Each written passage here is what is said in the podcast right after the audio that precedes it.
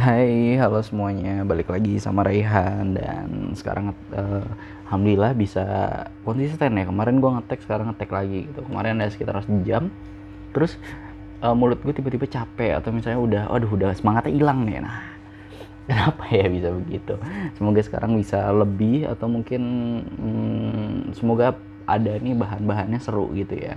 Sekarang di 31 Maret 2022 gue ngetek dan di jam setengah dua hmm, ini gue ngelihat uh, di berita ya di Line Today katanya ini dipublikasi sama genpi.co katanya BMKG menyembunyikan eh membunyikan peringatan buat warga Jakarta yang diimbau waspada. Nah mungkin di sini sih gambarnya hujan lagi nih. Jadi mungkin ya gimana ya sekarang di bulan Maret tapi udah mulai masuk musim hujan masih ya terus musim hujan kan yang ber-ber-ber belakangnya kayak September uh, Oktober November Desember gitu kan.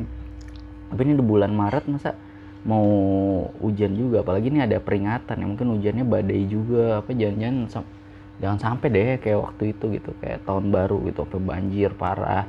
Atau waktu itu juga Jakarta kan kayak banjir juga tuh jadi ke mana-mana agak susah gitu kan.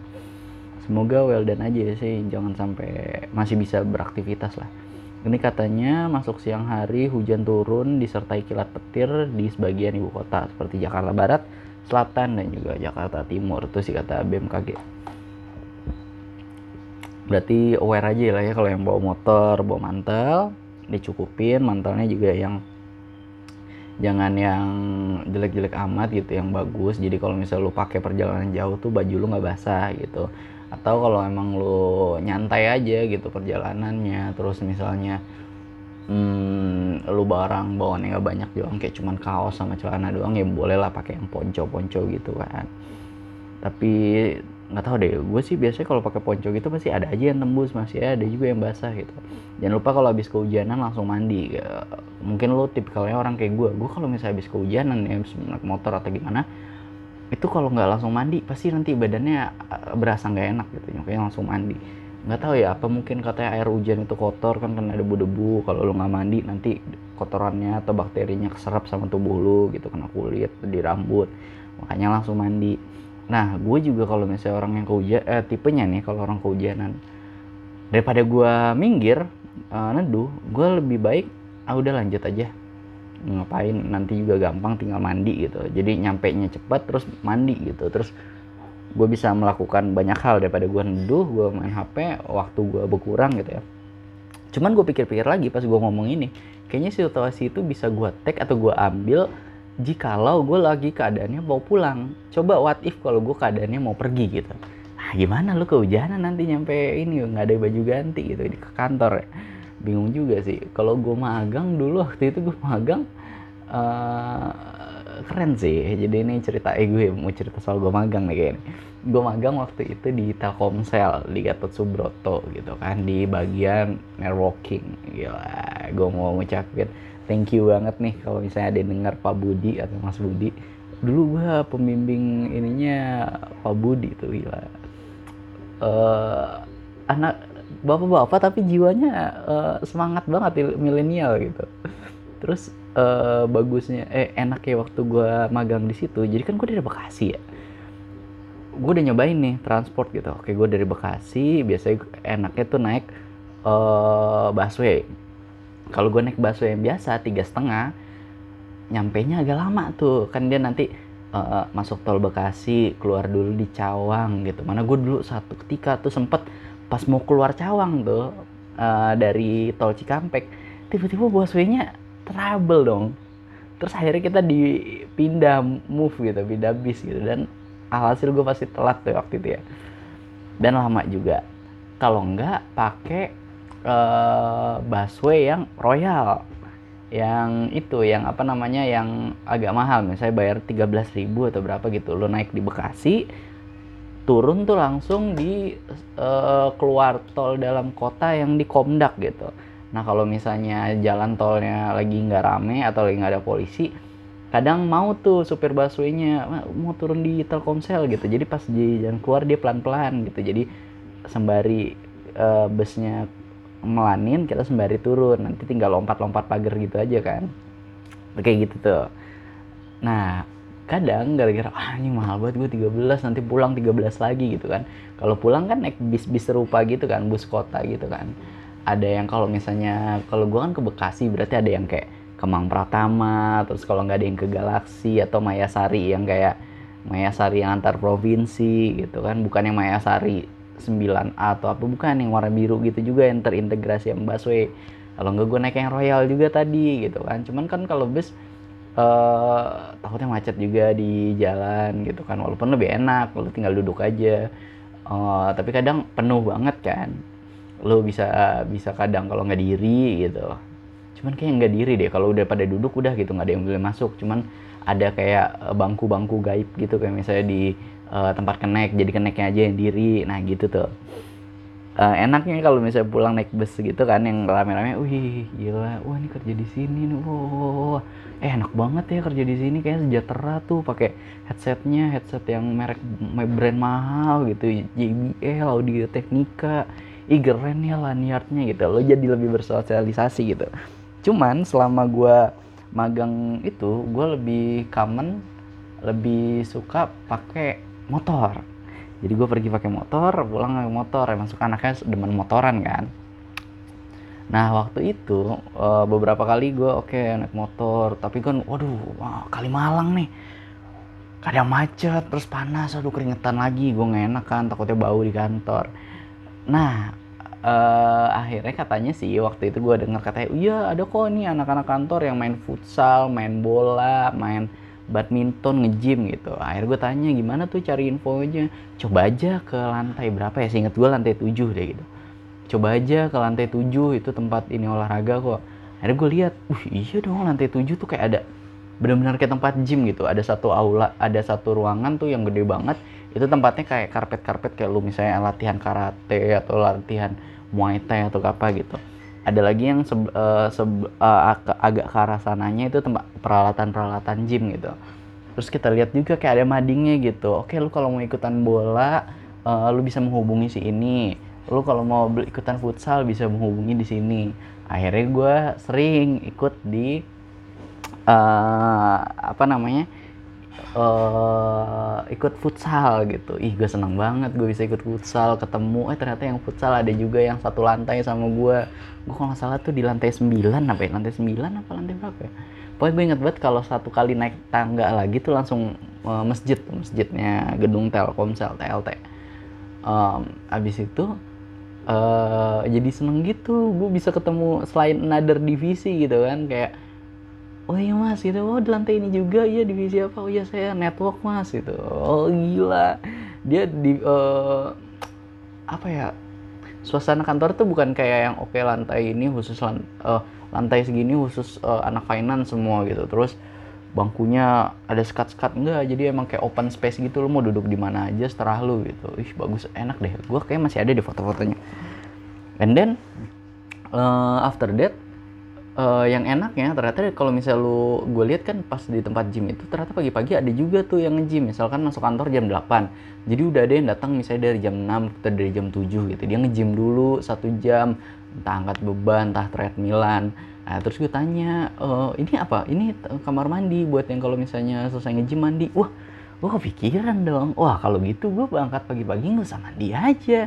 Tinggal ke sini terus mandi. Toh masuk jam 8 kalau gue masuk datang setengah setengah sembilan gue tinggal mandi di tempat gym. Kan gitu enak ya?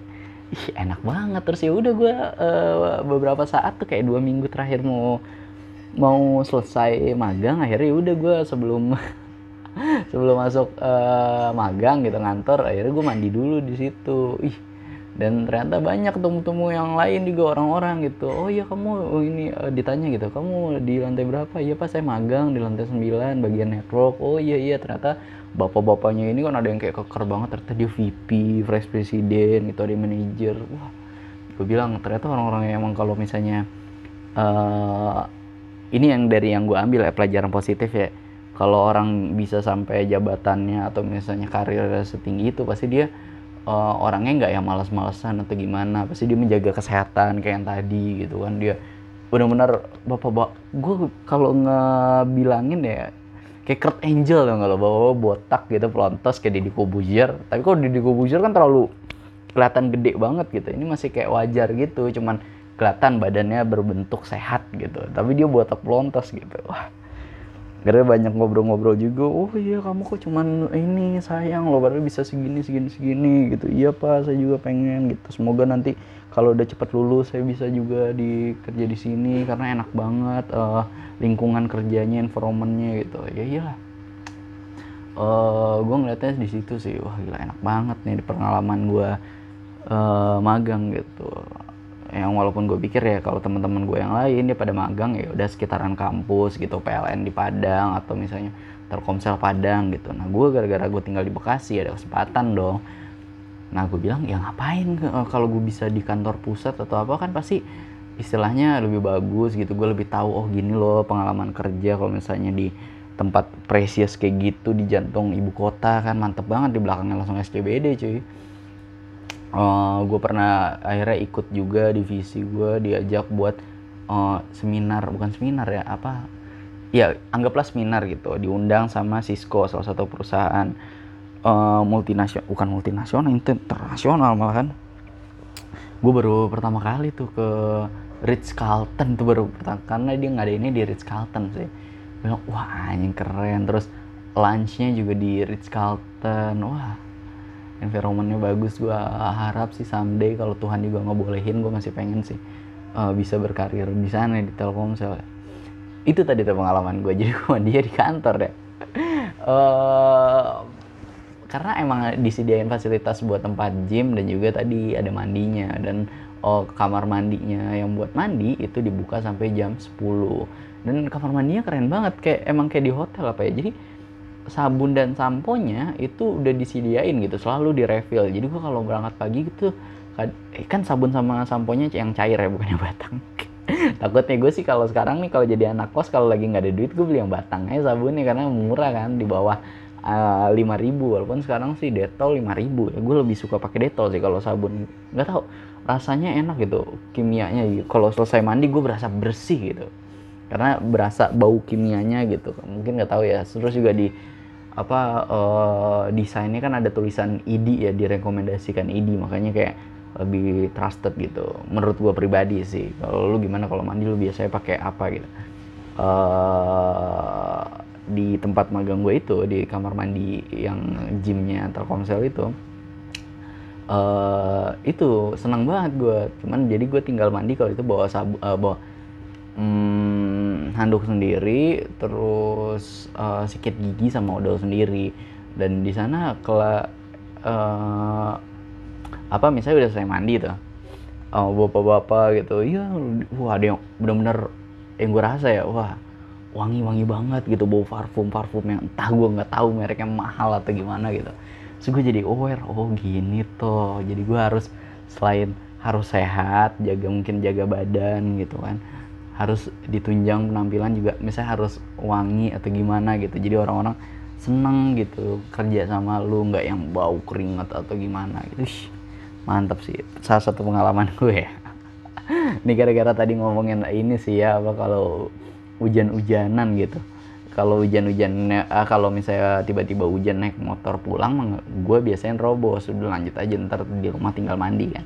Kalau misalnya mau berangkat kerja gimana? Kalau misalnya lu berangkat kerja enak. Kalau ada ininya ada apa? Ada tempat mandinya gitu di kantor lu gitu. Bukan kayak kamar mandinya tuh cuman yang ya udah tempat wastafel terus kamar mandi uh, tempat urinoir sama uh, closet doang gitu buat lu pup kan ini enak anjir ada tempat buat mandinya gitu. Udah nggak pakai ember lagi pakai shower gitu. Showernya ada dingin ada panas kan? Gue kira gue kalau mau tidur sih kalau mau apa gitu eh, nggak uh, pulang malam di situ kayaknya juga bisa deh. Kalau nggak salah kayaknya orang bagian network itu ada juga yang uh, kerjanya tuh emang malam gitu yang buat jaga-jaga. Atau misalnya buat uh, apa nih itu trial uh, trial koneksi trial buat networknya itu kan biasanya uh, di malam hari tuh yang jarang-jarang orang make gitu antara jam 12 atau jam 1 sampai jam 3 gitu kan. Nah, makanya lu kalau lihat uh, dia uh, lewat tol dalam kota uh, gedung Telkomsel itu kan atau Telkom kan biasanya paling wah bukan paling wah sih uh, lampu-lampunya kan bendera Indonesia di dari dari setinggi itu sampai ke bawah gitu kan lampunya bendera Indonesia kalau nggak di top bagian atasnya tuh uh, dari kanan sampai kiri muter gitu bendera Indonesia gitu pokoknya. Tapi kalau kita lihat juga di uh, layar apa di kaca-kacanya kok masih ada yang nyala nih apa ada yang kerja atau gimana? Oh ya itu. Gue inget banget gara-gara gue mau mandi di kantor kan. Jadi kan gue bangunnya pagi tuh entah gue jam 6 apa setengah 7 gitu udah di kantor. Uh, pas gue lihat lah belum ada orang samsak nih sama sekali. Nah sedangkan gue uh, di ini ya di lantai gue gitu di tempat biasa di tempat biasanya uh, networking uh, meja anak-anak networking gitu ya. Enak banget depan depan depan depan pantry gitu. Jadi dibilang iya nih uh, lagi dibenerin sama bagian GA-nya atau gimana tuh GA-nya di lantai 8 gitu. Uh, ya mejanya belum jadi atau belum datang gitu pesenannya. Akhirnya ya udah kita pakai meja yang ada seadanya lagi nggak dipakai terus di ditaruhlah di depan pantry. Jadi enak banget dong. Bu, depan pantry tapi pantrynya tuh bukan kayak pantry yang ses uh, apa lembab atau enggak ya, agak gelap gitu. Ini pantrynya tuh kayak kayak hampir minibar gitu tapi bukan apa ya jadi enak banget. Oke lu baru datang naruh tas buka laptop nyalain selam, sembari ny nunggu laptop nyala langsung ke belakang meja ada pantry gitu. Pantrynya juga open space jadi lu di pantry bikin kopi bikin teh gitu. Masih bisa lihat oh ini komputer lu udah nyala gitu. Ih uh, literally enak banget gitu. Walaupun gue sebulan gitu memoris gue tuh enak banget. Gue inget juga gue magang itu ada barengan sama Mutia sama uh, aduh gue lupa. Ini Mutia ini dari Undip. Satu lagi ada temennya jadi sama-sama dari Undip. Istilahnya sih junior gue ya cuman dia udah udah lulus duluan dong wow. Eh iya gue kepikiran apa gue nanya dia aja ya. Hmm, Anjani satu lagi. Iya ih gue mau chat aja nih. Udah lulus ya. Nah uh, itu juga dia dari undip juga gitu. Tapi istilahnya dia junior gue gitu. Gue masuk 2016 di elektro uh, elektronan dia masuk di undip 17 apa lah? Itu 17 kayaknya. Jadi dan dia udah lulus gitu. Dengan gue belum doain aja semoga uh, bantu juga. Siapa tahu ada yang mau bantuin gue bikin skripsi bisa lulus cepet juga. Uh, and then kalau bisa ya berkarir di pengen sih di Telkomsel karena belum belum selesai uh, eh, gue rasa kehidupan gue di sana gue masih emes emes emes gitu loh masih yang gue dapat tuh wah emes emes emes sampai parkiran gitu kan uh, belum ada tuh ininya apa uh, yang gak enak-enak yang gue gue dapet gitu Hmm, itu dia. Next, uh, apalagi yang mau kita lihat? Hmm, ini ada berita nih, ini dari Pak Erick Thohir dari Kompas TV sih yang publish nih. Kata Pak Erick Thohir, kalau Pertamina naik ya mohon maaf. Eh, Pertamina Pertamax naik ya mohon maaf gitu. Nah ini kemarin gue lihat di Instagramnya Felix apa Velox gitu ya dibilang Pertamax naik jadi 16.000 per liter ada yang komen lucu banget komennya gue sampai ketawa uh, maaf perta eh, per harga Pertamax naik per 1 April 2022 menjadi 16.000 dia komen OTW beli kuda. Ayo gue kebayang kalau misalnya orang lama-lama ke sini wah mahal makin mahal makin mahal. Udahlah beli kuda aja tinggal kasih makan rumput sama minum gitu cuman gue baru kepikiran tadi pagi itu sampai tadi pagi gue masih kepikiran ih iya pakai kuda enak apakah gue ke kampus pakai kuda gitu. Berasa kayak Disney gitu kan pangeran pangerannya cuman gue kepikiran kalau naik kuda ya selain lo parkirnya ribet kan nggak ada kunci stangnya ya. Dari kuda bisa pergi ke mana-mana. Atau enggak ini kuda tiba-tiba uh, apa namanya ada yang ngambil aja gitu kan. Dia kan gak tahu dia ngikut aja. Kalau ada yang narik dia dia ikut aja gitu kan. Uh, gue juga kepikiran wah nanti kalau dia pup sembarangan gimana gitu kan? Nggak makin gak enak jalanan kampus kan. Itu mungkin kendalanya kalau kalau apa namanya kalau lo beli kuda ya. Nggak bisa dikunci stang sama takutnya pup di jalan gitu. Ini harus aturan. Ada rekayasa genetik di mana uh, kuda itu pup adalah ketika dia tidak berlari gitu. Jadi kalau pas lagi lari dia nggak pup gitu. Kadang kalau kita lihat kalau naik delman di Jogja Malioboro gitu kan ada lagi macet. Set saya enak dia aja pup gitu. Apalagi di belakang orang delmannya sama anak kecil. Biasanya anak kecil yang mau duduk di depan barengan sama ininya ya pak sama bapak delmannya gitu. Eh dipupin aja bau pas itu kan. Lucu banget sih bilang aja tinggi otw beli kuda aja. Tapi kalau urusan beli kuda kayaknya kuda Indonesia terkenal yang sumba kan. Kudanya pendek-pendek tapi tuh khas. Atau ini endemiknya Indonesia tuh ada yang bilang beli susu kuda makan daging kuda gitu kan uh, and then terus ada berita lagi dari kumparan nih katanya KAI bilang katanya penembakan KRL terjadi antara stasiun Palmerah dan Kebayoran. Oh, berarti di sepanjang jalan itu ya yang apa? Kalau kanan kirinya di pagar hijau itu kan. Ini ada penembakan ya. Coba gue baca ya. Rangka KRL Tanah Abang Rakas Bitung ditembak seseorang dengan senapan angin. Penembakan itu bahkan hingga membuat salah satu kaca jendela kereta pecah. VP Corporate Sekretari KAI Komputer uh, mengatakan peristiwa penembakan itu terjadi pada hari Rabu jam 8 kurang 15 malam. Tindakan vandalisme tersebut terjadi pada KRL 2138 Tanah Abang eh Tanah Abang Rangkas, Tanah Abang Rangkas Bitung jam 8 kurang 15 malam. Di antara lintas stasiun Palmerah dan Kebayoran Baru.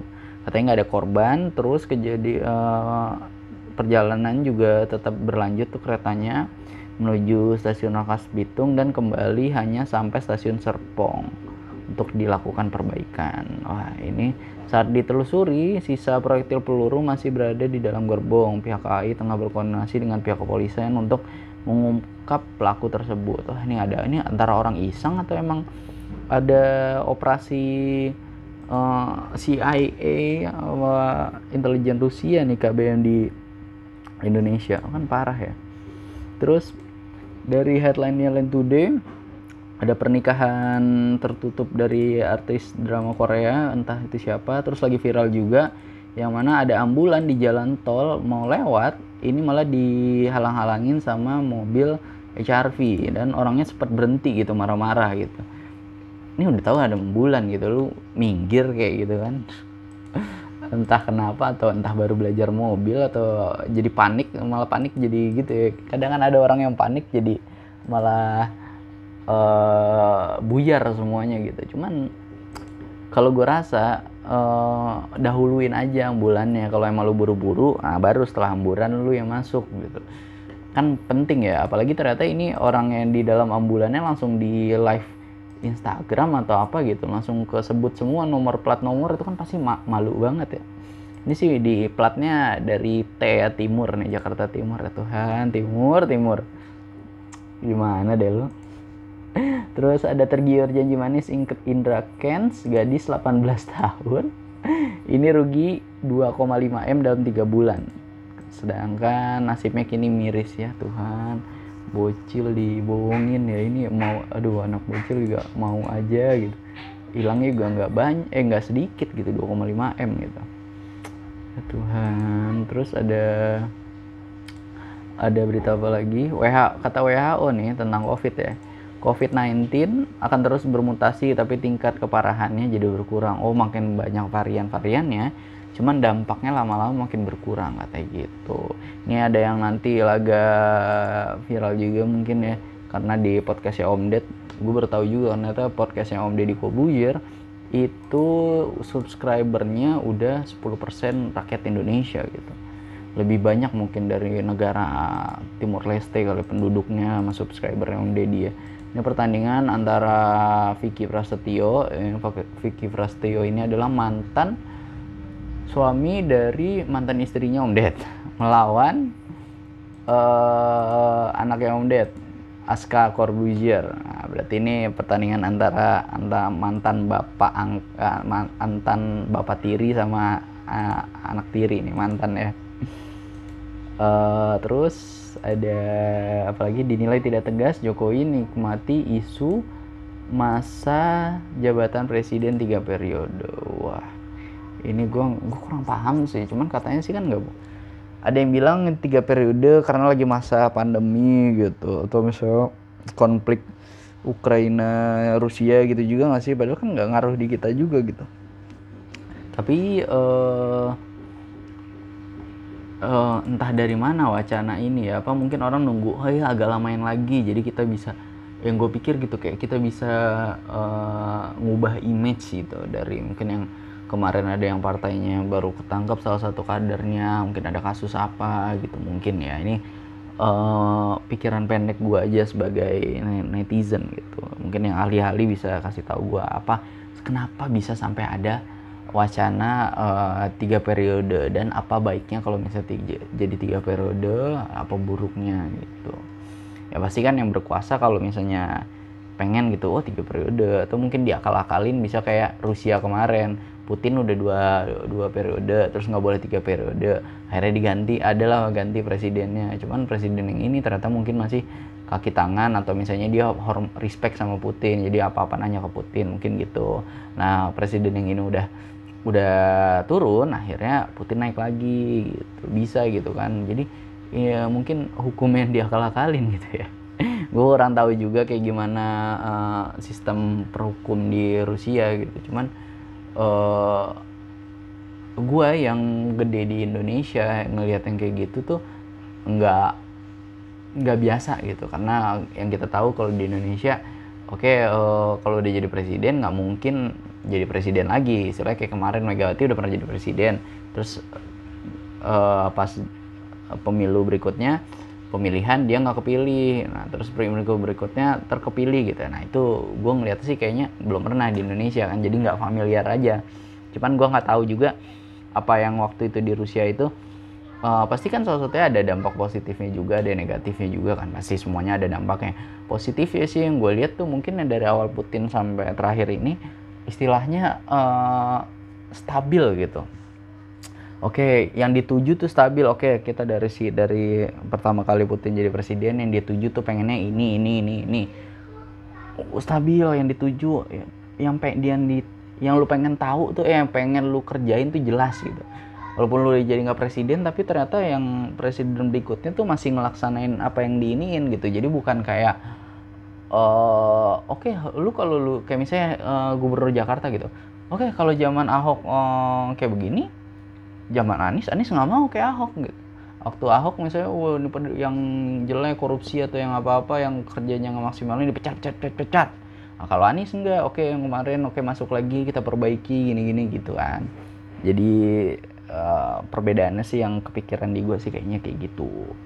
Cuman nggak tahu juga mungkin gue bisa salah juga kan gue juga manusia gue tidak terlalu mendalami ini ini bukan bukan di ranah uh, pikirannya gue gitu kan dah itu dulu aja.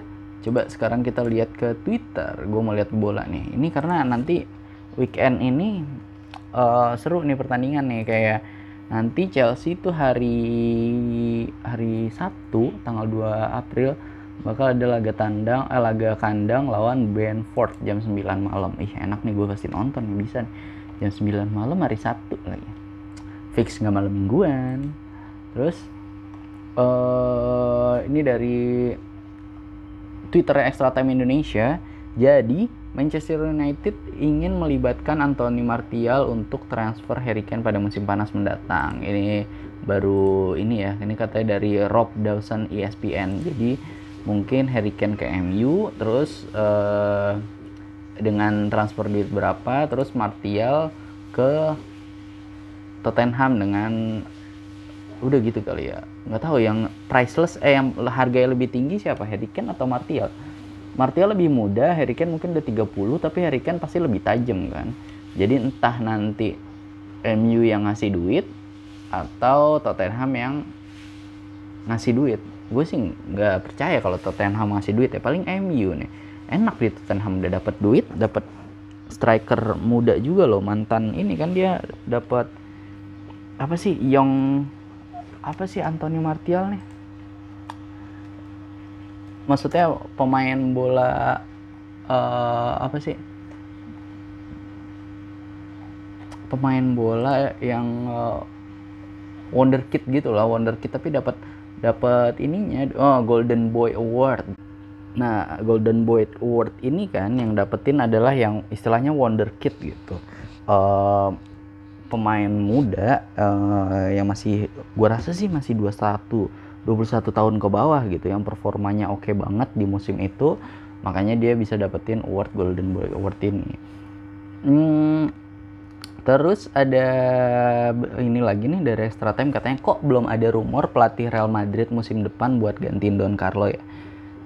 Mungkin gara-gara kemarin Real Madrid kalah kali ya lawan PSG makanya ada berita ini nih. Cuman gue lihat sih kayaknya jangan ya maksudnya si uh, ini aja perform gitu Real Madrid di La Liga kan. Cuman mungkin selain kalah atau enggak lanjut di next stage-nya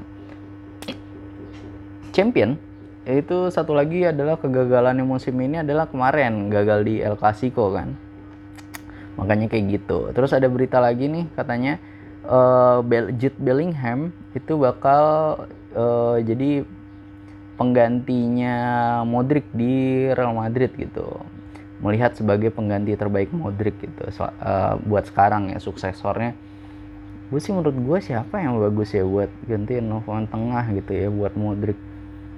Hmm, Mason Mount bagus cuman Mason Mount lebih ke box to box apa gimana ya nggak tahu juga nih coba gue lihat. Terus tapi gue nggak mau sih Mason Mount pemain Chelsea ke Real Madrid terabis pemain Chelsea ya. Mending yang lain-lain aja gitu kayak uh, dari ini dari ini Jude Bellingham dari Dortmund ya. Ambillah yang dari MU kalau nggak Liverpool City gitu kan. Itu kemarin Fernando Torres aja ke Barca gue udah seneng banget. Oke berarti City makin kurang gitu kan. Cuman masih aja masih juara satu ya di IPL klasemennya sekarang terus ada fix nih ya kata Fabrizio Romano Bruno Fernandes udah uh, menyetujui kesepakatan perpanjangan kontrak bersama MU sampai 2027 gajinya bisa berapa 200 ribu apa 300 ribu? Orang tahu juga. Cuman aturan siapa gaji paling tinggi di IPL ya? Debuyan kali. Terus ada oh ini nih yang sempat ini nih. Katanya nanti drawing dari Piala Dunia itu uh, bakal diadain di 1 April 2022 nah uh, katanya bakal ada calon-calon grup neraka. Pasti seru sih kalau ngeliat grup neraka itu ya. Uh, eh, gue nggak tahu nih. Uh, gue bacain ya gue masih belum paham juga. Uh, katanya berarti kalau Jerman Belanda di pot 2 ada kemungkinan ketemu negara besar di pot 1 dan jadi grup neraka gitu. Gue nggak tahu juga sih ini maksudnya apa gitu. Uh, Amerika US uh, resmi lolos ke next stage-nya Piala Dunia. Terus ada berita lagi katanya nih Gareth Southgate udah ngasih warning ke Harry Maguire bahwa posisinya sebagai starter timnas Inggris uh, terancam di Piala Dunia gitu, nggak aman gitu kalau performnya Maguire gitu juga. Mending yang lain gitu, bisa McGuehi atau Tomori itu kan mantap juga tuh. Bisa Ben White yang jadi starter. Terus ada legendnya Barca nih lagi nonton El Clasico-nya Barca Real Madrid tapi yang ladies ya, grup ladies. Ada Puyol sama Safi lagi nonton ada gambarnya terus ada salah nih yang pidato atau gimana gitu abis Mesir nggak lolos ke Piala Dunia katanya saya merasa terhormat bisa bermain dengan kalian dan saya merasa sangat bangga bisa bermain dengan kalian meski saya bersama kalian atau tidak di masa depan nanti gitu, terus laga El Clasico cewek ini uh, menyetak rekor sebagai pertandingan sepak bola sepak bola wanita dengan penonton terbanyak sepanjang sejarah yaitu 91.553. Gue nggak tahu nih beneran uh, real segitu penghitungannya atau uh, di gede-gedein aja. Masanya WWE gitu ya.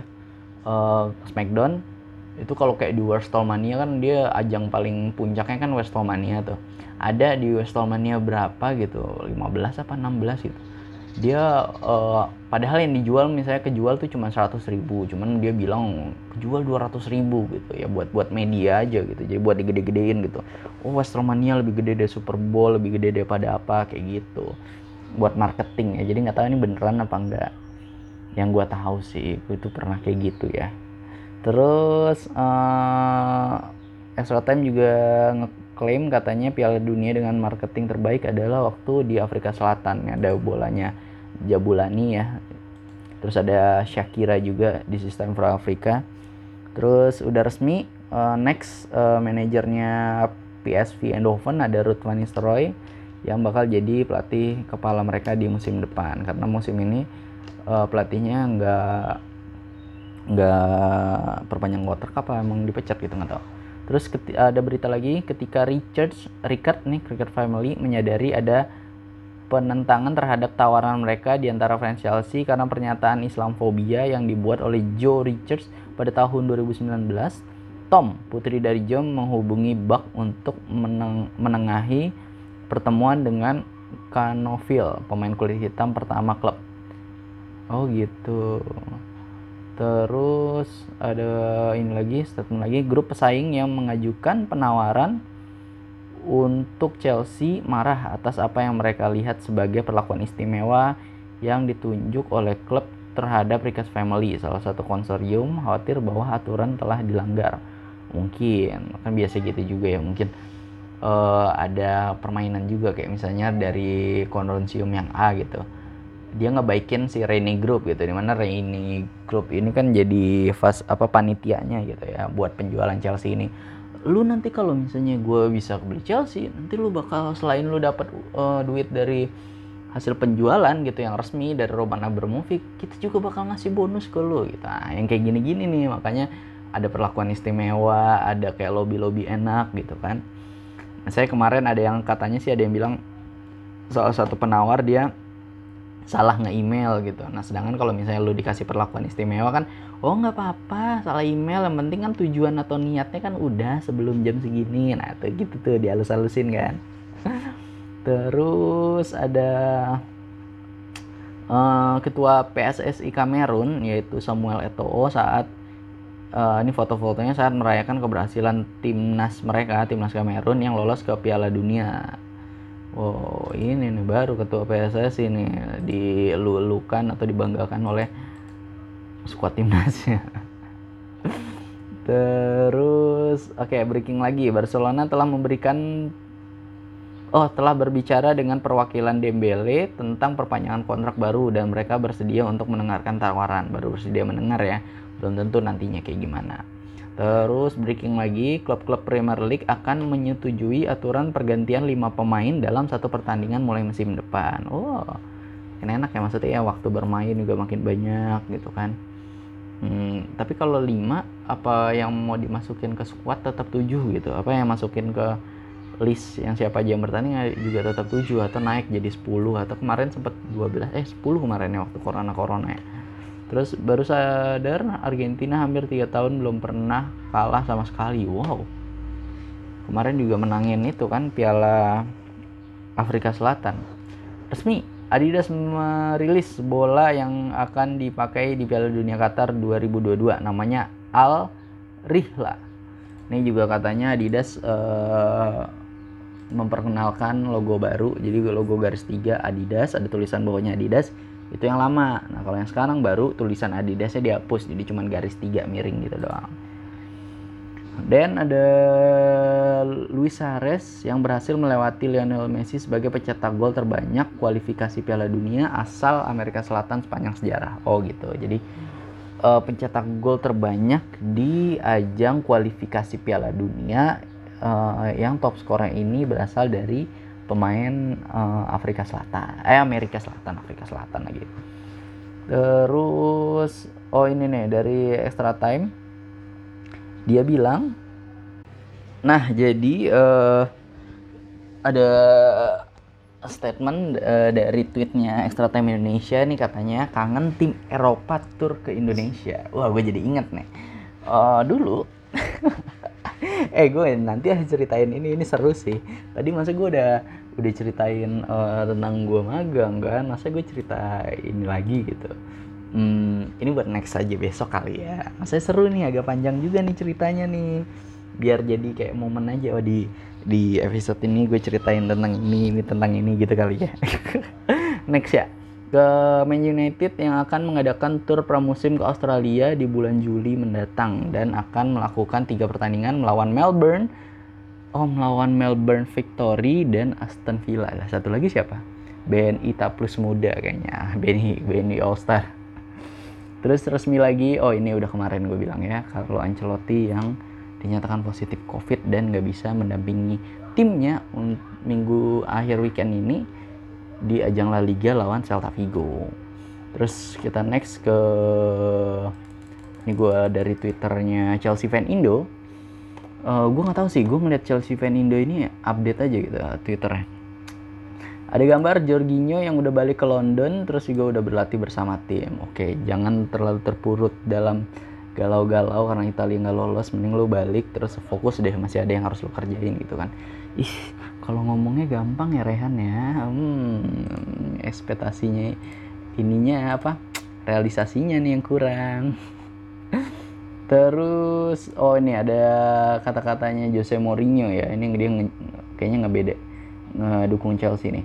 I don't think it's very difficult to coach at Chelsea because I was a champion three times and Ancelotti was a champion Antonio Conte was a champion who else gitu jadi kata dia main di IPL gampang kok gitu jelas lah di special one gitu Terus ada breaking lagi nih katanya pemerintah Inggris melarang Nike untuk memasok lebih banyak jersey lagi ke Chelsea. Dan semua solusi juga ditolak sama pemerintahan Inggris. Sama pemerintah ya kacau. Uh, and then sementara itu dari pihak uh, sponsor gedenya Chelsea yaitu Tree provider Tree uh, United Kingdom United Kingdom ini telah mengetahui keputusan klub dan memilih mengundurkan diri dan tidak ingin lagi dikaitkan dengan Chelsea. Gitu. Uh, terus nih katanya Chelsea juga bakal dikabarkan tetap menggunakan jersey dengan logo Tri hingga akhir musim karena jika dipaksakan untuk ditutupi akan terlihat berantakan dan tidak nyaman bagi para pemain. Oh mungkin kalau ditutupi pakai lakban gitu kan, ya janganlah. Mending bisa nggak sih jersinya uh, yang ini dibuang aja terus kasih desain baru tuh Trivago gitu kan ya udah paling berapa sih keluarin duit gitu? Bikinlah jersey satu pemain dua style gitu kan. Seenggaknya kan better ya lu ngapain? Eh, masih enak dia, udah mutus kontrak tapi logonya masih bisa iklan gitu lah istilahnya. Istilahnya nanti buat next gue rasa ya buat next musim ketika Chelsea udah boleh jualan lagi nanti ada nih spesial khusus gitu ya. Jersey yang sekarang musim ini tapi uh, dengan lambang Trivago. Gue yakin tuh pasti bakal meledak tuh. Maksudnya banyak orang yang mau beli gitu karena pada pada seneng sama apa yang dikerjain sama Trivago gitu. Tetap barengan sama Chelsea walaupun Chelsea lagi banyak dilanda uh, masalah kayak gini kan gitu. Terus breaking lagi di bulan Januari 2022 kemarin PSG PSG sempat memberikan penawaran untuk Kante. Namun Kante mengabaikannya karena dia bahagia di London. Iyalah. Champion. Terus penyesal uh, apa lagi nih ya? Hmm, oke okay, itu masih itu dulu. Tuh kita next ke line Fume Extra Time pasti mostly sama deh cuman coba lihat deh siapa tahu ada adminnya ada yang lebih update gitu tuh emang mostly sama gitu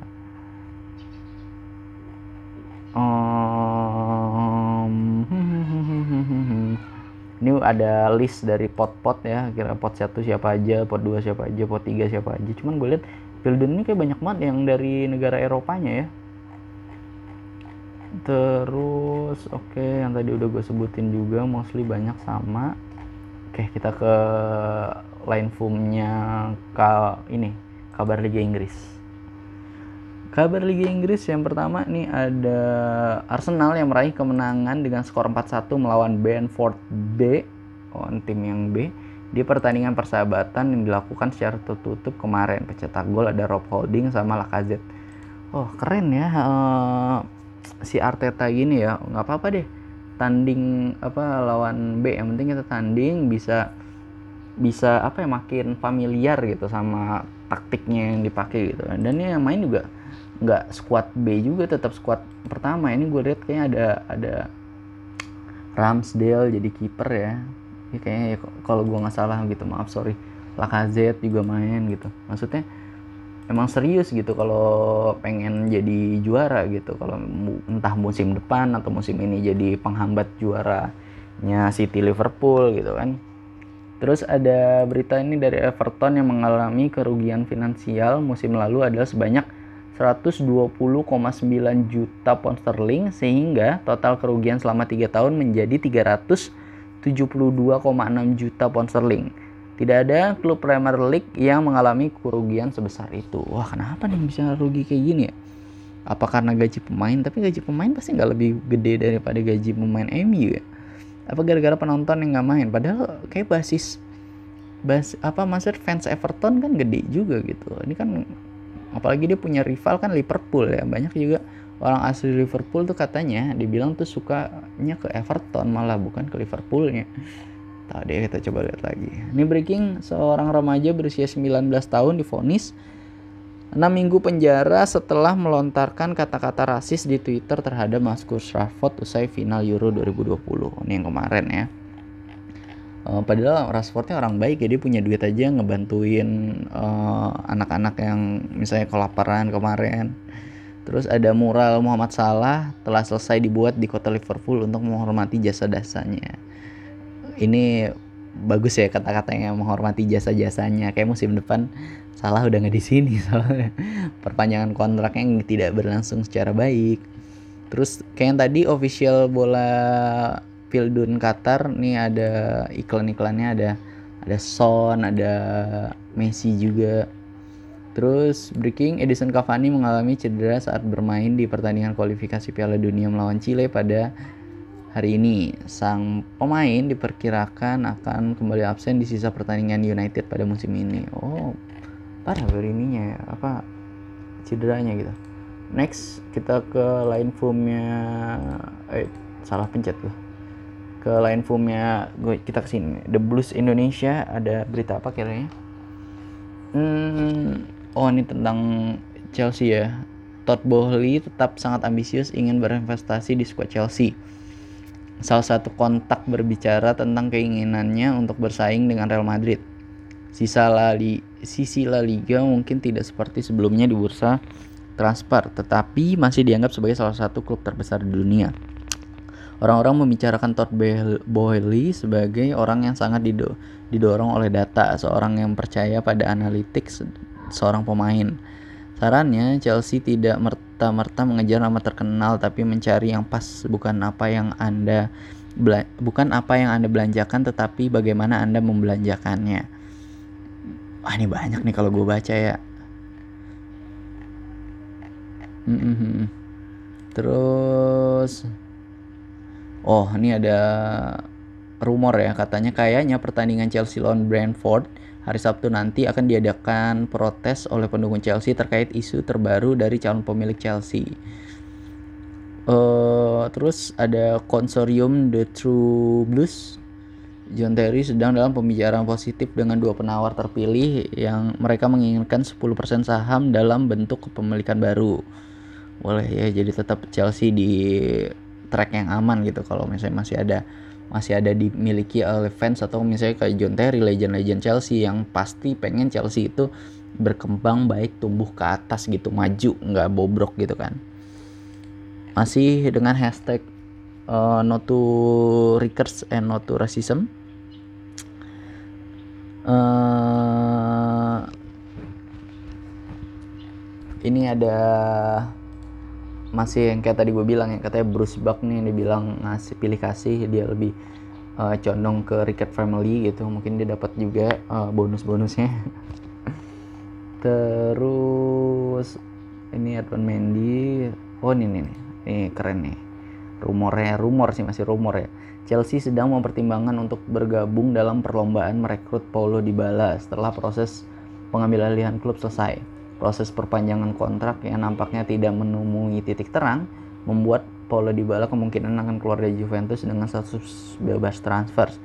Chelsea berharap dapat membuka diskusi setelah sanksi cabut. Kayaknya emang bukan rumor nggak bakal perpanjang, emang nggak bakal perpanjang, udah udah fix itu. Cuman kalau ke Chelsea, gue bilang oh ya udah mending ke Chelsea gitu. Lukaku dibuang. Cuman gue mikirnya apa iya fisiknya Dybala uh, bisa gitu main di IPL contoh kayak kemarin si Ziyech gitu. Ziyech satu dua musim tuh harus adaptasi banget. Sampai di musim ini tuh akhirnya berperan well gitu. Mungkin udah udah bikin strength badannya udah bikin bagus gitu ya. Banyak latihan sama pelatih fisiknya gitu. Uh, kita move ke line punya kabar Chelsea Indo oh dia masih belum update. Next ke Chelsea Indonesia. Hmm, masih belum ada juga. Ya udah deh kalau gitu segitu dulu. Ini baru udah 50 menit. Wih iya lumayan lah ya. Thank you so much yang udah dengerin. Hmm, doain gue semoga rajin uh, ngupload nguploadnya semoga dengerin juga tetap sehat terus jaga kesehatan dan uh, apa namanya gue sih berharap lo makin lama makin sukses aman-aman aja nggak ada masalah yang terlalu menghambat di problem kehidupan kita gitu. Karena uh, problem atau masalah kan pasti bakal terus ada terus kan ya makin makin gede masalah yang kita hadapi semakin bijak dan semakin wise kita gitu. Semakin banyak lah pengalaman hidup kita. Ih sotoy banget nih gue ya. Yaudah deh itu itu dulu. Thank you banget semuanya. Dadah. Happy week happy weekend